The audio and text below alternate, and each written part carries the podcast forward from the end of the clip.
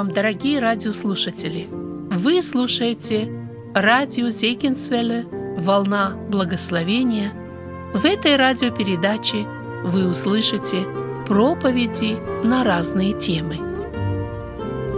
Говорит Вениамин Назарук.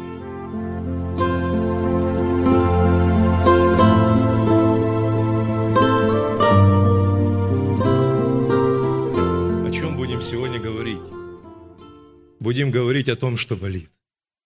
Если моя боль встретится чьей-то болью здесь, значит, мы на правильном пути.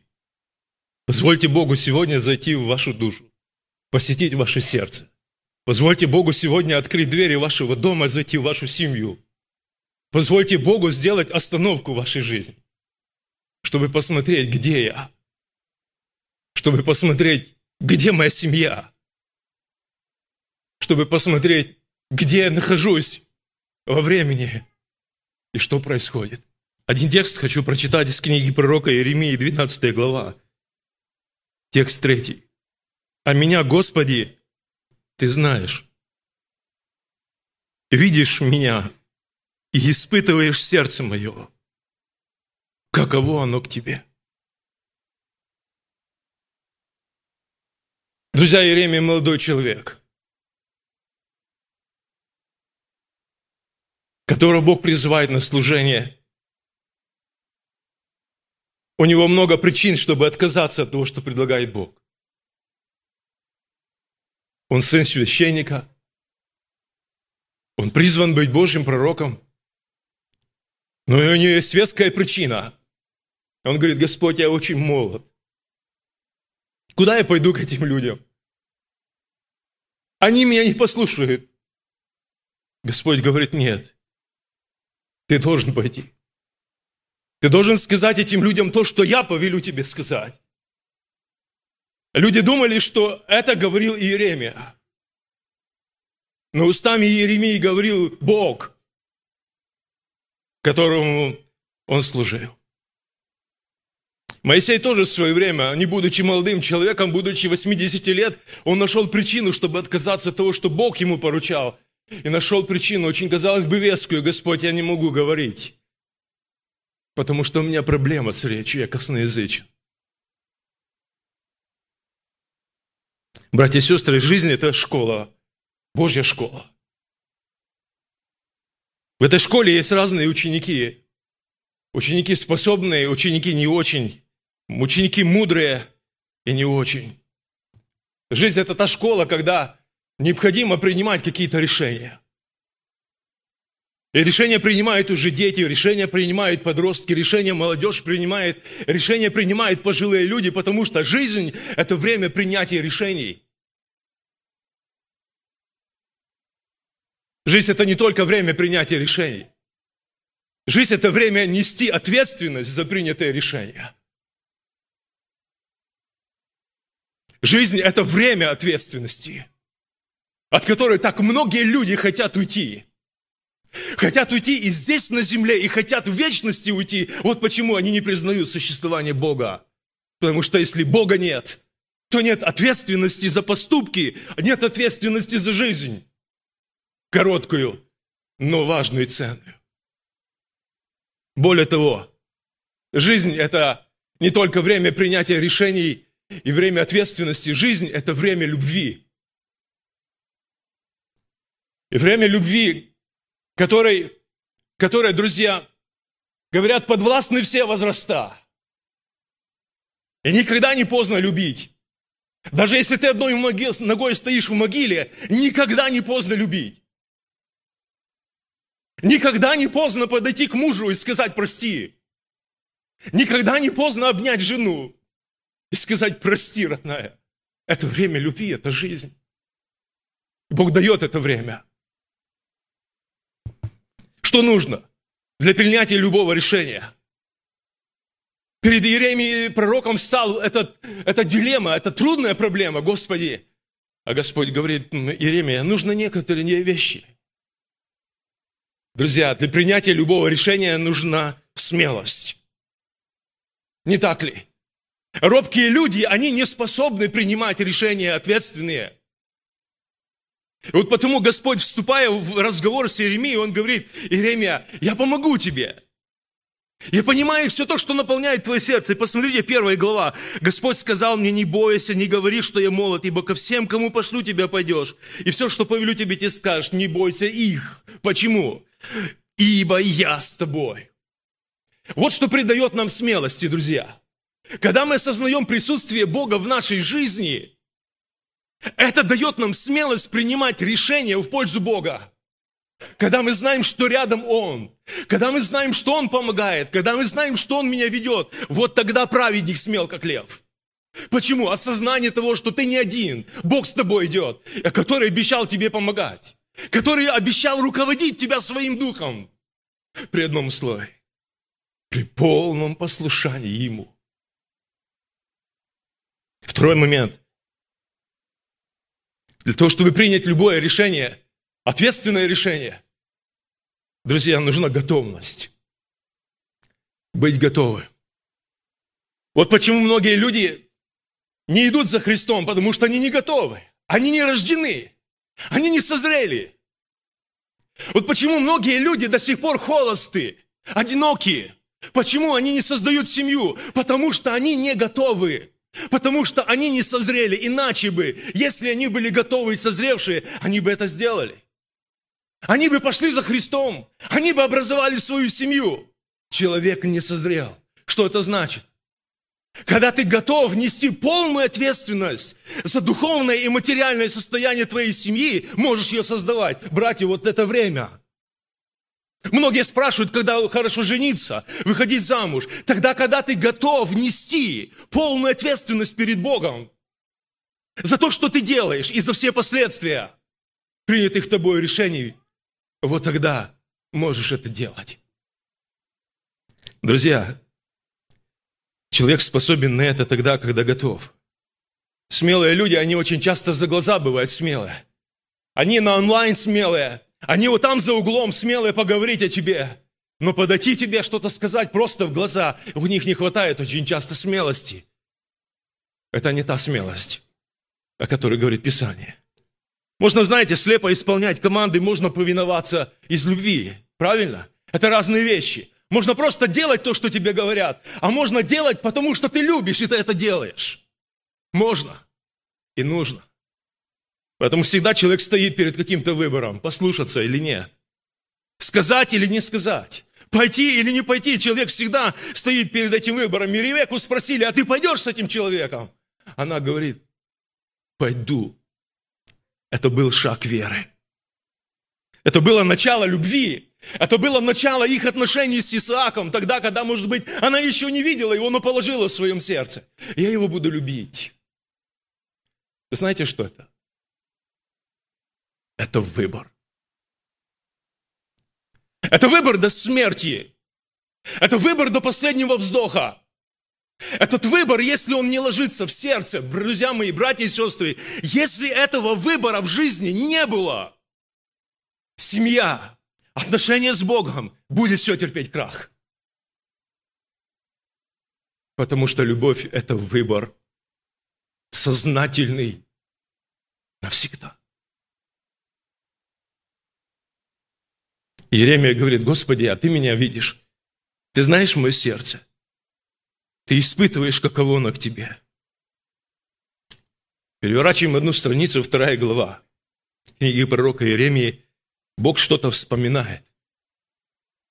Бог что-то вспоминает, у Бога прекрасная память. Он все помнит. И даже наши грехи Бог помнит. Знаете, каков Бог? Что он никогда, когда он прощает грех, он никогда человеку больше об этом не вспоминает, в отличие от нас, людей. Бог не таков. Бог не потакает прошлым. Бог не говорит о том, каков ты был, негодяй, каков ты был нехороший. Бог говорит, я тебе простил. Дорожи этим. Радуйся моему присутствию в твоей жизни и общением с тобой. Посмотрите, что говорит второй текст второй главы. Так говорит Господь. Я вспоминаю о дружестве юности Твоей, о Твоей любви, когда Ты была невестой, когда последовала за мною в пустыню, в землю незасеянную. Это время, когда Бог называет Израиль своей невестой. Это Бог время, когда протягивает ей руку, говорит, я хочу с тобой вступить в завет. Другими словами, я хочу обручиться с тобой. Я хочу, чтобы ты была моей. Израиль, я хочу, чтобы ты был моим, моей собственностью, моим наследием. Я этого хочу. И поэтому я предлагаю тебе и сердце, и руку, и самого себя. Я предлагаю тебе самого себя. Большего Бог не мог предложить, потому что большего не бывает, чем предложить самого себя. Поэтому, братья и сестры, Господь говорит о готовности, о решении, о смелости, которой проявил Израиль в самом начале пути. Знаете, мы тоже сегодня должны вспоминать. Мы тоже сегодня должны вспоминать начало. я буду возвращать в это начало, потому что это очень важно. Это очень важно, когда образовывалась только зависть отношений. Это очень важно, друзья. Это очень важно, когда вот эти глаза горели, когда ты смотрел, не отрывая своего взгляда, когда ты думал, когда ты мыслил, когда ты все свое время на это тратил, на объект твоей любви. Когда тебя больше ничего не интересовало, никто не интересовал, тебя мысли и сердце были заняты одним человеком, которого ты полюбил. Полюбил с его прихотями, капризами, с характером, с минусами, с плюсами, совсем ты поместил его в свое сердце. И ты был согласен на это. Ты был готов с этим. Согласиться совсем абсолютно. Почему? Потому что такого, как есть, ты его поместил в свое сердце, потому что полюбил. И это нельзя было сказать, что это не было любовью. Израиль, он был возлюблен Богом, и Бог полюбил их. И несмотря на все то, что они сделали ему в жизни, он продолжал их любить. Мы на это способны. У нас очень часто одно маленькое бедное слово, один маленький упрек, одна маленькая какая-то нехорошая деталь со стороны мужа и жены. Все, вспышка, конфликт, молчим, не говорим, надулись, сдулись, снова надулись. А потом охладевание, а потом остывание отношений, а потом неприязнь, а потом переходит это в ненависть. А потом доживаемся до того, что люди говорят, не хочу с тобой больше жить. А что, ведь вначале тоже было так? Вначале тоже так не хотел с ней жить. Не хотела с ним жить. А почему сошлись? Наверное, потому что любили. Или, может быть, обманывали себя и друг друга, что любили. И Господь говорит, я хочу, чтобы ты вспомнил о дружестве юности твоей и о любви твоей, когда ты была невестой. Друзья, когда люди любят друг друга, тогда вот третий текст говорит, Израиль был святынью Господа, начатком плодов его. Все, поедавшие его, были осуждаемы, бедствие постигало их. Знаете, о чем это говорит? Что когда Бог любит, Он проявляет свою защиту. Посмотрите, бедствие постигало этих людей, которые попытались каким-то образом стать против того, кого любил Бог. Бог вступает в защиту. Любимый человек должен быть защищаем тем, кто любит его. Жена должна быть защищаема мужем, который любит ее. Муж должен эту поддержку ощущать от жены, которая любит его. Так поступает Бог. Друзья мои, это забота, это и попечение, это и внимание, это и свежесть отношений. Я хотел бы спросить, это сохранилось все то, что было? Это сохранилось все то, что было? Внимание, забота, попечение, теплота, любовь сохранилась. Я хочу, чтобы мы сегодня посмотрели на, на то, что любовь нельзя купить за деньги. Никак. Можно купить тело, но любовь нельзя купить. Нельзя заставить любить. Можно заставить человека что-то сделать, но заставить любить никогда нельзя. Можно любовь, друзья, нельзя ее одолжить. Она не вещь. А Вещи можно одолжить, любовь нет. Поэтому если люди любят, то они любят просто естественно, как дышат. Не заставляя себя это делать. Поэтому, когда образовалась вот эта зависть отношений, и вот стоят эти два молодых человека, и сказать, знаешь, вот вы проживете 15 лет, вы проживете 20 лет, у вас родится пятеро деток, семеро, двое, может быть, у вас и вообще их не будет.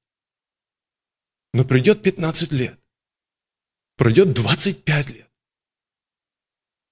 и вы возненавидите друг друга до такой степени, что больше не захотите не видеть друг друга, не жить вместе. Скажите, вот этому молодому парню, который вот сейчас сидит здесь, сказать наперед, что вот она сидит, видишь, да? Ты с ней хочешь сейчас жениться, образовать семью. Через 15 лет вы возненавидите друг друга. И у вас крах отношений, и развалится семья. Что бы он ни сделал? А если бы сказать наперед? Если сказать, что вы будете жить, друзья, долго, очень долго будете жить в браке, но эту жизнь нельзя будет назвать жизнью. И вы будете мучить друг друга до смерти, до старости, пока не умрете. Но это не будет жизнь любви. Нет, вы не разойдетесь. Нет, вы будете сохранять форму, вы будете видимость сохранять, но не будет отношений. Когда-то одному человеку сказали, ты беременных женщин будешь разрубывать своим мечом. Помните фразу, которую он сказал из Библии? А он сказал, а что, раб звераб твой пес? Друзья, пророк говорил пророческие слова. И пришло время, и этот человек делал это. Как плохо мы знаем свое сердце. Как плохо мы знаем сами себя. И поэтому Иеремия говорит, Господи, Ты меня знаешь. Ты меня видишь, Ты испытываешь мое сердце. Каково оно к Тебе прежде всего? Братья и сестры, я скажу, что само ничего никогда не хранится. Почему? Потому что за отношениями или за любимым нужен уход. Не уход от любимого, а уход за любимым. Это разные вещи. Исайя 5 глава, вспоминайте. Когда Господь говорит, я насадил виноградник, абсолютно все сделал. Абсолютно приложил все со своей стороны, чтобы он принес мне добрые ягоды. Моя забота, мое внимание, моя любовь, мое попечение. Все, выложился на сто процентов. Что в ответ? А в ответ, ответ, друзья, дикие ягоды. Обидно? Может быть, да. Больно очень. Вот так мы, люди, поступаем в отношениях наших очень часто с Богом. Когда Бог выкладывается на все сто процентов, а мы так холодком, холодком, холодком отвечаем Ему на Его любовь. Чем она проверяется? Чем проверяется любовь, братья и сестры? Она, любовь, проверяется только временем.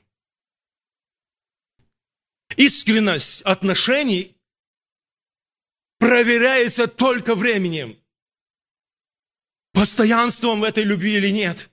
Притворством или искренностью. Бескорыстностью или выгодой. Все проверяется. Любовь проверяется временем. А чего мы ждем? Мы ждем точно того, чего ожидает Бог, когда полюбят нас. А что тогда? Ну а тогда мы хотим создать семью когда приходит взаимность. Бог ожидал от Израиля взаимности. И вот там на горе он вступает в завет со своим народом. И впоследствии он говорит, я сочетался с вами. И когда мы начнем читать 12 главу, которую я читал в самом начале, там вопрос стоит о вероломных людях, которые появились среди Божьего народа. Это те люди, которые нарушили завет с Богом. Это те люди, которые потерпели крах в отношении с Богом. И эти отношения, они передались дальше. Это автоматика. Нарушение первой заповеди, которая говорит, возлюби Господа Бога твоего всем твоим сердцем, она автоматически тянет за собой нарушение всех остальных. Особенно в разрезе семьи. Сначала все хорошо, правда? Сначала все хорошо. Сначала шикарная свадьба, лимузины, братьев, сестры, правда? Кольца, музыка, пиры, родственники, друзья, эйфория, смех, радость. Все. Скажите, что предвещает беду? Ничего. И человек думает, что вот так будет идти по все по жизни. Это заблуждение. Любовь – это огромный труд.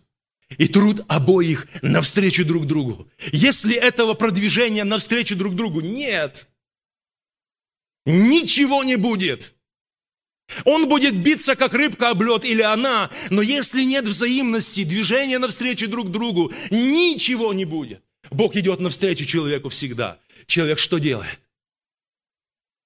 Делает то, что однажды сделал народ Израиля. Он поворачивает к Богу спину. О чем это говорит, братья и сестры? Это говорит, что произошла трещина в отношениях. Это говорит о том, что что-то конфликтное вошло в жизни, в отношения этих людей. Когда поворачивается спина, друзья, почему важно лицо? Потому что на лице сосредоточены глаза. И когда человек отводит взгляд, когда он не может прямо искренне смотреть в глаза своему любимому, это говорит о наличии конфликта. Это говорит о том, что что-то темнится, что-то мутнится. Что-то крутится где-то не то. Человек не смотрит в глаза. Глаза отражают душу. Насколько искренен ты или нет. И когда человек поворачивает спину к любимому, нельзя говорить. Почему? Потому что уши не в ту сторону, глаза не в ту сторону. Кому говорить? И Бог обращается, к кому обращаться? Кому говорить? Спина ко мне. А за что? И вот у Бога встал этот вопрос, братья и сестры, вторая глава, пятый текст. Так говорит Господь. Какую неправду нашли во мне отцы ваши, что удалились от меня. В отношении Израиля с Богом, друзья, образовывается трещина, конфликтная ситуация, и Бог задает этот вопрос. Почему вдруг на определенном этапе пути Израиль я стал тебе не нужен? Я стал тебе больше не интересен. Почему я оставлен тобой? Что случилось? Почему в законном союзе с тобой я оказался предан? Что случилось? Почему я стал заменен кем-то или чем-то в твоей жизни? Что произошло? Какую неправду вы нашли во мне? Что я сделал не так? Братья и сестры, Господь говорит причина, 8 глава, 2 текст и раскидает их пред солнцем и луною, и пред всем воинством небесным, которых они любили, и которым служили, и вслед которых ходили, которых искали и которым поклонялись. Если вы внимательны, то в этом тексте есть одна фраза, которых они любили. А первая заповедь говорит, что кроме одного Бога у тебя не должно быть больше никаких других богов. Не служи им, не поклоняйся им, не делай изображения их, не ходи вслед их. Я только один у тебя Бог. Братья и сестры, а почему так Господь выступает против многобожия? Или против того, чтобы поклоняться Богу еще кому-нибудь? Почему Бог реально искренне против так радикально настроен? Почему? Я не раз себе задаю вопрос, почему, когда Бог создал Адама, и впоследствии создал Еву. Почему Бог одну Еву создал, а не две Евы Адаму привел? Потому что это был задум Божий. Это была цель, идея Бога. Вот так видеть семью. И замечайте на страницах Писания, там, где появлялась вторая жена, там всегда появлялись проблемы. Там всегда появлялись конфликты, там всегда появлялось соперничество, зависть, скандалы. Никогда ни к чему это хорошего не приводило. А вот почему не две Евы привел Бог к Адаму, а одну. И сказал, вот она, Адам. Вот она, которую я буду любить, с которой я буду строить отношения, с которой буду строить жизнь, эти отношения развивать. Вот она. Других нет. Братья и сестры, они стали спиною. А когда я сказал «нет, глаз», то некому говорить. И потому Бог заявляет о наличии конфликта и говорит не только о наличии этого конфликта, а почему это случилось. И вот во второй главе 13 текстом Бог объявляет им причину, почему случилась беда у отношениях с Ним. Посмотрите, «Ибо два зла сделал народ мой. Первое. Меня, источник воды живой, оставили. Оставили, знаете, что самое обидное? 17 текст. В то время, когда Он путеводил тебя. В то время, когда Бог заботился о ней. А об этой птичке, об этой ласточке, которое гнездо Он созидал. Об этом народе, которого Он полюбил, Бог заботился. И в это время люди оставляют Бога. Почему? Что-то вошло в жизнь более ценное, нежели Бог. И они разлюбили Бога, променяли и стали спиной. Знаете, у людей появилось желание стать независимыми. Независимыми от Бога. И они потом скажут в итоге, что мы сами себе господа. Это значит, что мы, ты нам не нужен, потому что ты мешаешь. У тебя есть правила, порядок и закон. А мы хотим жить так, как мы понимаем, свободно разнузданно, распутно, вслед глаз своих, по помыслам сердца своего, по взгляду и тех людей и их правилам, которые вокруг нас. Мы хотим жить неконтролируемо, неподотчетно. Мы хотим так поступать, иногда так дети хотят жить. Свободы хотят, независимости, побыстрее с отцовского дома уйти. Всегда это ничем хорошим не заканчивалось. Так поступил Израиль. Братья и сестры, так поступил Израиль. И что Бог сделал? Что Бог сделал, друзья? Третья глава, когда мы читаем седьмой текст, посмотрите. И после того, как она все это делала, старшая сестра твоя, то есть Северное царство, Израиль, Господь говорит Иудее, после того, как она все это делала, я говорил, возвратись ко мне. Но она не возвратилась. И я видел, что когда за все прелюбодейные действия отступницы дочери Израиля я отпустил ее и дал ей разводное письмо, вероломная сестра Иудея не, не убоялась. Оказывается, люди начали поклоняться другим богам. Нашли в них что-то ценное, дорогое, Бог был оставлен. Братья и сестры, невозможно служить двум господам, Писание говорит. И первая причина, о которой мы сказали, какое зло сделал народ Божий в отношении Бога, они его оставили. Да, они продолжали оставаться в официальном союзе. Это была видимость семьи. Они продолжали ходить в храм. Они продолжали приносить жертвы. Но одновременно они ходили на гору. Они ходили под всякое ветвистое дерево. Одновременно они поклонялись идолам и ходили в Божий дом. Участвуя в чаше бесовской, они участвовали в чаше Божьей. Делая мерзости, которые делал народ вокруг их, они одновременно старались исполнять Божий закон. Господь говорит, так не бывает. Или ты со мной, или ты против меня. Любить двоих одинаково одновременно нельзя. Потому я мой вопрос сегодня, друзья, каково мое сердце и как моя семья – что сделал я для спасения моего дома сегодня. Бог говорит, вернись. Бог говорит, возвратись. А когда жена не хочет возвращаться в дом, скажите, это что? С Божьей стороны не было проблем. С Божьей стороны не было ничего негативного, чтобы он сделал народу Израиля, чтобы Израиль отказался от него, разлюбил его и оставил его в конечном итоге. Но у нас не бывает так.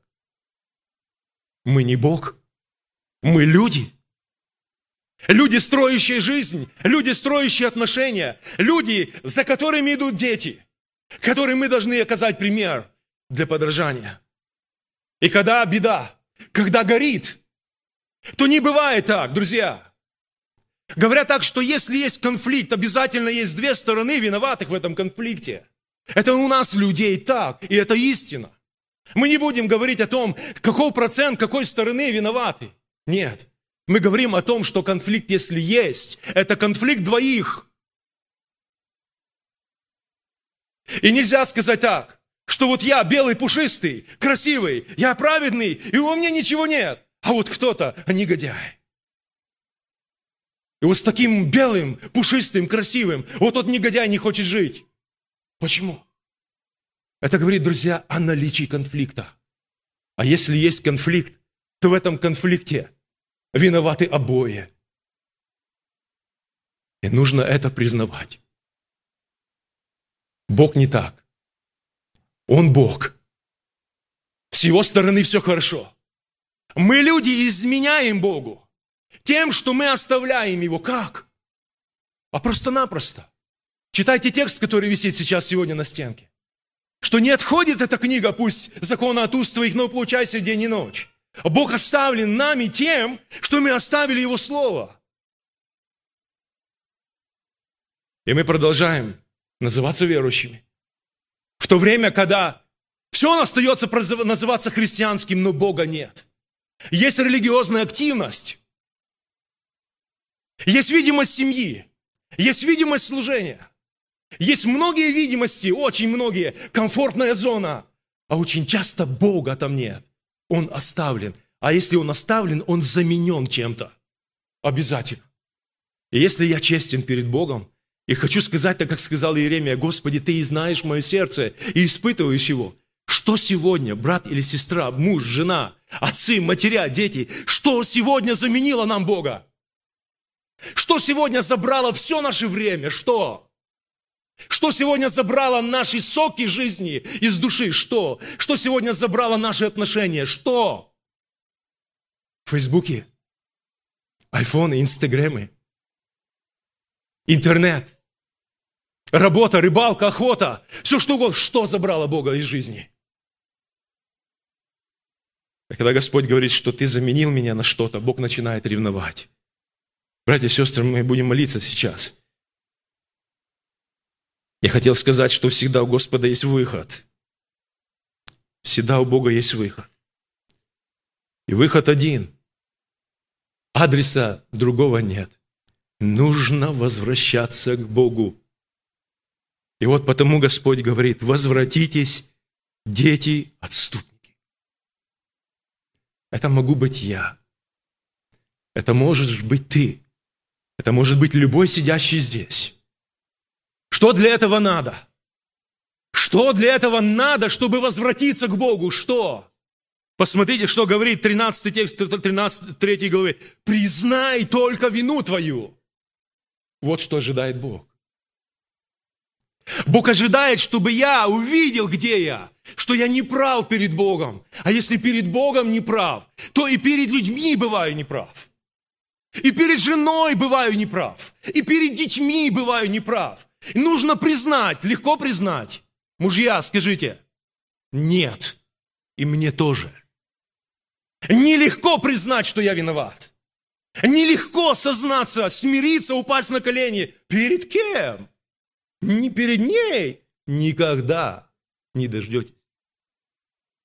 Это гордость. Порог всех пороков. И Бог ожидает.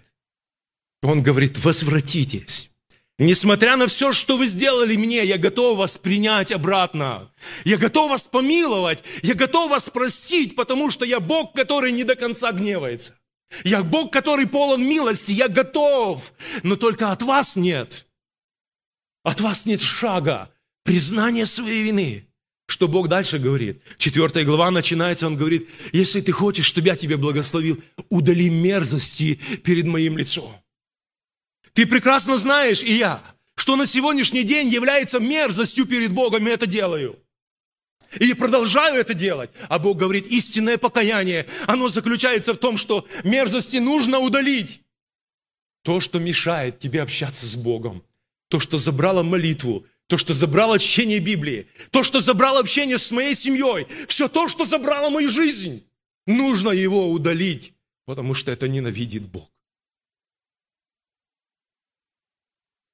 Друзья, у меня болит внутри. Очень болит. И если моя боль сегодня перекликается с чьей-то болью, у нас есть возможность уйти от Божьего гнева. А то, что Божий гнев придет, это факт. И Господь не посмотрит ни на что. Ни название церкви не спасет не самый лучший пастырь, не самый прекрасный хор. Если Бог прогневается, то посмотрите, что Он сделал с Силомом. Ковчег Завета был взят, и Силом был разрушен. Бог отверг от лица своего. Вы понимаете, чем это пахнет? Люди Израиля, которым Бог послал Иеремию, они готовы его были побить камнями. За что? За то, что Иеремия говорил им Божьи слова. А эти Божьи слова заключались в следующем. Не надейтесь на то, что в Иерусалиме стоит храм. А если в Иерусалиме стоит храм, а на котором пребывает имя Божие, другими словами, в котором пребывает сам Бог, не надейтесь, что вы останетесь живых. Люди думали, что храм их спасет. А Бог сказал, нет, ваша жизнь свидетельствует о том, что я вами оставлю. И второе зло, которое сделали люди, они высекли себе водоемы разбитые. Что это значит? Одни вместо Бога пошли искать тех, кто бы им помог. Они пошли в Египет, они пошли в Ассирию, они пошли к другим народам искать помощи и защиты, в то время, когда защита была рядом. Он ждал, когда они понуждаются в нем. Дорогие мужья, дорогие жены, дорогие семьи, дьявол положил в своем плане истребить христианскую семью. А это значит нанести ущерб церкви. Кто желает ему в этом помочь? Есть желающие здесь? В реализации дьявольского плана.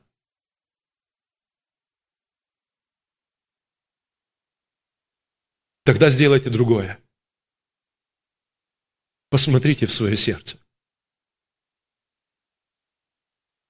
Ведь мы сейчас будем склоняться на колени. О чем мы будем Бога просить? О чем мы будем Ему молиться? А ведь Бог знает правду и я, и ты. Может быть, нужно покаяться пред Богом. Может быть. Друзья, а что ждать? Что ждать? Когда Вавилон будет ожидать? Когда опустошение, разрушение, где в Божий когда? Мне кажется, что это как раз время переоценки своих отношений с Богом. Если нарушены отношения с Богом, будет крах отношений семьи. Это следствие. Поэтому, когда склоняясь на колени, мы попросим сейчас, чтобы Господь проверил мое сердце, мою жизнь. Если у вас есть что-то сказать Господу, сделайте это. И Бог благословит. Аминь.